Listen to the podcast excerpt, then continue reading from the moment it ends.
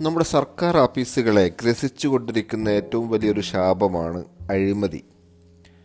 സത്യത്തിൽ ആരാണ് ഈ അഴിമതി നിലനിർത്തുന്നത്? ഈയിടെ ഉണ്ടായ ഒരനുഭവം ഒരു സുഹൃത്ത് വിശദീകരിക്കുകയുണ്ടായി. അദ്ദേഹം വൈദ്യുതി ബോർഡിൽ ഒരു കീഴ്ജീവനക്കാരനാണ്. നല്ല സാമൂഹിക ബോധവും രാഷ്ട്രീയ ബോധവും ഒക്കെയുള്ള ഒരു യുവാവാണ് അദ്ദേഹത്തിന്റെ അനുഭവം എന്നോട് പങ്കുവച്ചത്. ഒരു വീട്ടിലോ സ്ഥാപനത്തിലോ പുതിയ വൈദ്യുതി കണക്ഷൻ ലഭിക്കുമ്പോൾ പരക്കെ നിലവിലുള്ള ഒരു മാമൂലുണ്ട്. കണക്ഷൻ നൽകാൻ വരുന്ന ഉദ്യോഗസ്ഥന്മാർക്ക് വിശിഷ്ടമായ സദ്യയും ചിലപ്പോൾ മദ്യം വരെ അതിൽ ഉണ്ടായിരിക്കും. പോക്കറ്റ് മണിയും കൊടുക്കണം. ഉദ്യോഗസ്ഥർ ആവശ്യപ്പെടാതെ തന്നെ തലയെണ്ണം കണക്കാക്കി വീട്ടുകാരൻ മാമൂൽ തുക സംഘത്തെ ഏൽപ്പിക്കണം. മേൽപ്പറഞ്ഞ ജീവനക്കാരനും അതായത് എന്നോട് ഈ അനുഭവം പങ്കുവച്ചയാളും സംഘത്തിലൊരാളായിരുന്നു. ഒരാളായിരുന്നു അയാൾക്കും കിട്ടും മാമൂൽ പണം. പക്ഷെ അയാൾ അത് വാങ്ങാൻ തയ്യാറായില്ലെങ്കിൽ അതോടുകൂടി ബാക്കിയുള്ളവർ ആ സംഖ്യ കൂടി വീതം വെച്ചെടുക്കും. അപ്പോൾ അയാൾക്ക് അത് വാങ്ങിയില്ലെന്ന് സ്വയം സമാധാനിക്കാമെന്ന ആണെങ്കിലും വീട്ടുകാരൻ അക്കാര്യം അറിയുന്നേയില്ല ഈ മാമൂലിനെതിരിലുള്ള അയാളുടെ എതിർപ്പ് പ്രകടമാക്കുന്നില്ലെന്ന് ചുരുക്കം. അയാൾ വാങ്ങിയിട്ടില്ലെങ്കിലും നാട്ടുകാരുടെ ഇടയിൽ അയാൾ വാങ്ങിയതിന് തുല്യമാണ് എന്നാണ് ചുരുക്കം. അതായത് മറ്റുള്ള ജീവനക്കാരുടെ അഴിമതിയിൽ പരോക്ഷമായി അയാളും പങ്കുചേരുന്നു. ഉദ്യോഗസ്ഥർ ആവശ്യപ്പെടാതെ വീട്ടുകാർ അവരുടെ സന്തോഷത്തിന് നൽകുന്ന പാരിതോഷികം കൈക്കൂലിയാകുകയില്ലെന്നാണ് പലരും സമാധാനിക്കുന്നത്. പക്ഷേ അത് ശരിയല്ല. മാമൂൽ നൽകിയില്ലെങ്കിൽ ഭാവിയിൽ വൈദ്യുതി സർക്യൂട്ട് കട്ടാവുകയോ മറ്റു വല്ല പ്രശ്നമോ ഉണ്ടായാൽ ഇവന്മാർ തിരിഞ്ഞു നോക്കാതെ പ്രതികാരം കാണിച്ചാലോ എന്ന ഭയം കൊണ്ടാണ് നാട്ടുകാർ മാമൂൽ തുക നൽകുന്നത്. അല്ലാതെ ഉദ്യോഗസ്ഥന്മാരോടുള്ള സ്നേഹം കൊണ്ടൊന്നുമല്ല. പഴയകാലത്ത് സർക്കാർ ശമ്പളമില്ലാത്ത കരാർ തൊഴിലാളികളായിരുന്നു ഇത്തരം ജോലികൾ ചെയ്തിരുന്നത്.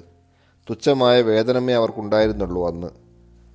അന്ന് നാട്ടുകാർ ഔദാര്യമായി ചെറിയ എന്തെങ്കിലും തുക നൽകാൻ തുടങ്ങിയിരിക്കണം. അതിന്റെ പിന്തുടർച്ചയായാണ് ഇന്നും വലിയ തുക ശമ്പളം പറ്റുന്ന ഉദ്യോഗസ്ഥർ മാമൂൽ പണം പറ്റുന്നത്. അവർ ചെയ്യുന്ന ജോലിക്ക് സർക്കാർ ശമ്പളം നൽകുമ്പോൾ അതിന്റെ പേരിൽ മറ്റൊരു തുക കൂടി പറ്റുന്നത് കൈക്കൂലി തന്നെയാണ്.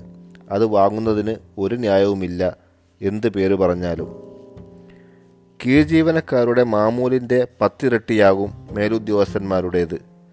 ഒരു വീടിന്റെ പ്ലാനിംഗ് തദ്ദേശ സ്ഥാപനങ്ങളിൽ നിന്ന് അനുമതി ലഭിക്കണമെങ്കിലോ വൈദ്യുതി കണക്ഷൻ അപ്രൂവൽ ലഭിക്കണമെങ്കിലോ പാസ്പോർട്ട് ലഭിക്കുന്നതിന് പോലീസ് വകുപ്പിൽ നിന്ന് നോ ഒബ്ജക്ഷൻ സർട്ടിഫിക്കറ്റ് ലഭിക്കണമെങ്കിലോ എന്തിനധികം ഒരു പോസ്റ്റ്മാൻ മുഖേന മണി ഓർഡർ കൈപ്പറ്റണമെങ്കിൽ പോലും കനത്ത മാമൂൽ നൽകാൻ നാം നിർബന്ധിതരാകുന്നു. ഈ മാമൂൽ സംസ്കാരത്തിൽ ഏറെ ദ്രോഹിക്കപ്പെടുന്നത് അത് നൽകാൻ ശേഷിയില്ലാത്ത പാവ പാവങ്ങളാണെന്നതാണ് പരമമായ സത്യം.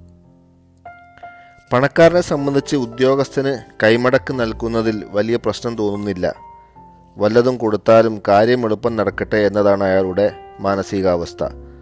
സത്യത്തിൽ കൈക്കൂലി സൃഷ്ടിച്ചതും നിലനിർത്തുന്നതും ഈ മാന മനോഭാവമാണ്.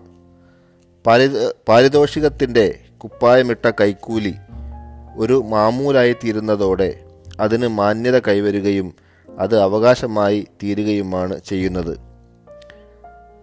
സ്ത്രീധനം പോലും തുടക്കത്തിൽ നിർദോഷിയായ വെറും പാരിതോഷികമായിരുന്നു.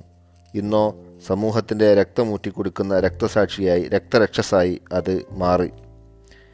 കൈക്കൂലിയും പാരിതോഷികങ്ങളും തടയാൻ ശക്തമായ നിയമവും വിജിലൻസ് സംവിധാനവും നമുക്കുണ്ട്.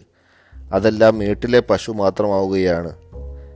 എന്തോ ആവട്ടെ തൽക്കാലം എന്റെ കാര്യം നടന്നു കിട്ടട്ടെ എന്ന സ്വാർത്ഥ ചിന്തയാണ് ഭൂരിപക്ഷത്തിനുമുള്ളത് എന്നതുകൊണ്ട് തന്നെ. മുമ്പ് അഴിമതിക്കാരായ സർക്കാർ ഉദ്യോഗസ്ഥരുടെ കഴുത്തിൽ ചെരുപ്പുമാല ചാർത്താൻ ചാർത്താൻ നമുക്ക് ഏതാനും നക്സൽ പ്രവർത്തകരെങ്കിലും ഉണ്ടായിരുന്നു. ഇന്ന് അവരും കുറ്റിയറ്റുപോയി കൈക്കൂലിക്കെതിരെ ഗീർവാണ പ്രസംഗം നടത്തുന്ന മത സാമൂഹിക പ്രസ്ഥാനങ്ങളും സ്ഥാപനങ്ങളും തങ്ങളുടെ കാര്യസാധ്യത്തിന് പിൻവാതിൽ തുറന്നിട്ടിരിക്കുന്നു. ഇത്തരം മാമൂലുകളെ ആർജവത്തോടെ എതിർക്കേണ്ട പത്രമാധ്യമങ്ങളും ജേർണലിസ്റ്റുകളും പാരിതോഷികങ്ങളിലും അതിരുവിട്ട പാർട്ടികളിലും മനം മയങ്ങി തിന്മകളുടെ പങ്കുപറ്റുന്നു കൈക്കൂലി കടുത്ത തിന്മയാണ്. നീതിബോധമുള്ള ഒരാൾക്ക് അതിനോട് യോജിക്കാനാവില്ല. കൈക്കൂലി വാങ്ങില്ലെന്ന് ഉറക്കെ പറയാൻ ഉദ്യോഗസ്ഥർ തയ്യാറായില്ലെങ്കിൽ അവർ അത് നിലനിർത്താൻ സഹായിക്കുകയാണ്. താൻ വാങ്ങുന്നതിന് താൻ വാങ്ങുന്നില്ലെന്ന് പറഞ്ഞ് കൈ കഴുകുകയും മറ്റുള്ളവർക്ക് സൗകര്യം ചെയ്തു കൊടുക്കുകയും ചെയ്യുന്നത് വാങ്ങുന്നതിന് തുല്യം തന്നെയല്ലേ? സഹജീവനക്കാരുടെ അനിഷ്ടം സമ്പാദിക്കാനും മേലുദ്യോഗസ്ഥന്റെ ശകാരം കേൾക്കാനും അത് ഇടയാക്കും. സ്വന്തം കാര്യം അല്പം താമസിച്ചാലും പാവപ്പെട്ട ഒട്ടേറെ പേർക്ക് ദ്രോഹകരമായി തീരുന്ന സാമൂഹ്യ തിന്മയായ കൈക്കൂലിയെ നിലനിർത്താൻ താനില്ലെന്ന് ഉറച്ച നിലപാടെടുക്കാൻ ആർക്കൊക്കെ സാധിക്കും? കൈക്കൂലിയും തെറ്റായ മാമൂലുകളും ഒഴിവാക്കിക്കൊണ്ട് മതി തനിക്കൊരു ജീവിതം എന്ന് തീരുമാനിക്കുക അത്ര എളുപ്പമുള്ള കാര്യമല്ല. പക്ഷേ ആ എളുപ്പമല്ലാത്ത കാര്യം അതിന്റെ കൂടെ നിൽക്കുമ്പോൾ മാത്രമാണ് യഥാർത്ഥത്തിൽ നീതിയുടെ പക്ഷത്ത് നിൽക്കുന്നു എന്ന് ഉറപ്പിക്കാൻ ഒരാൾക്ക് സാധിക്കുക.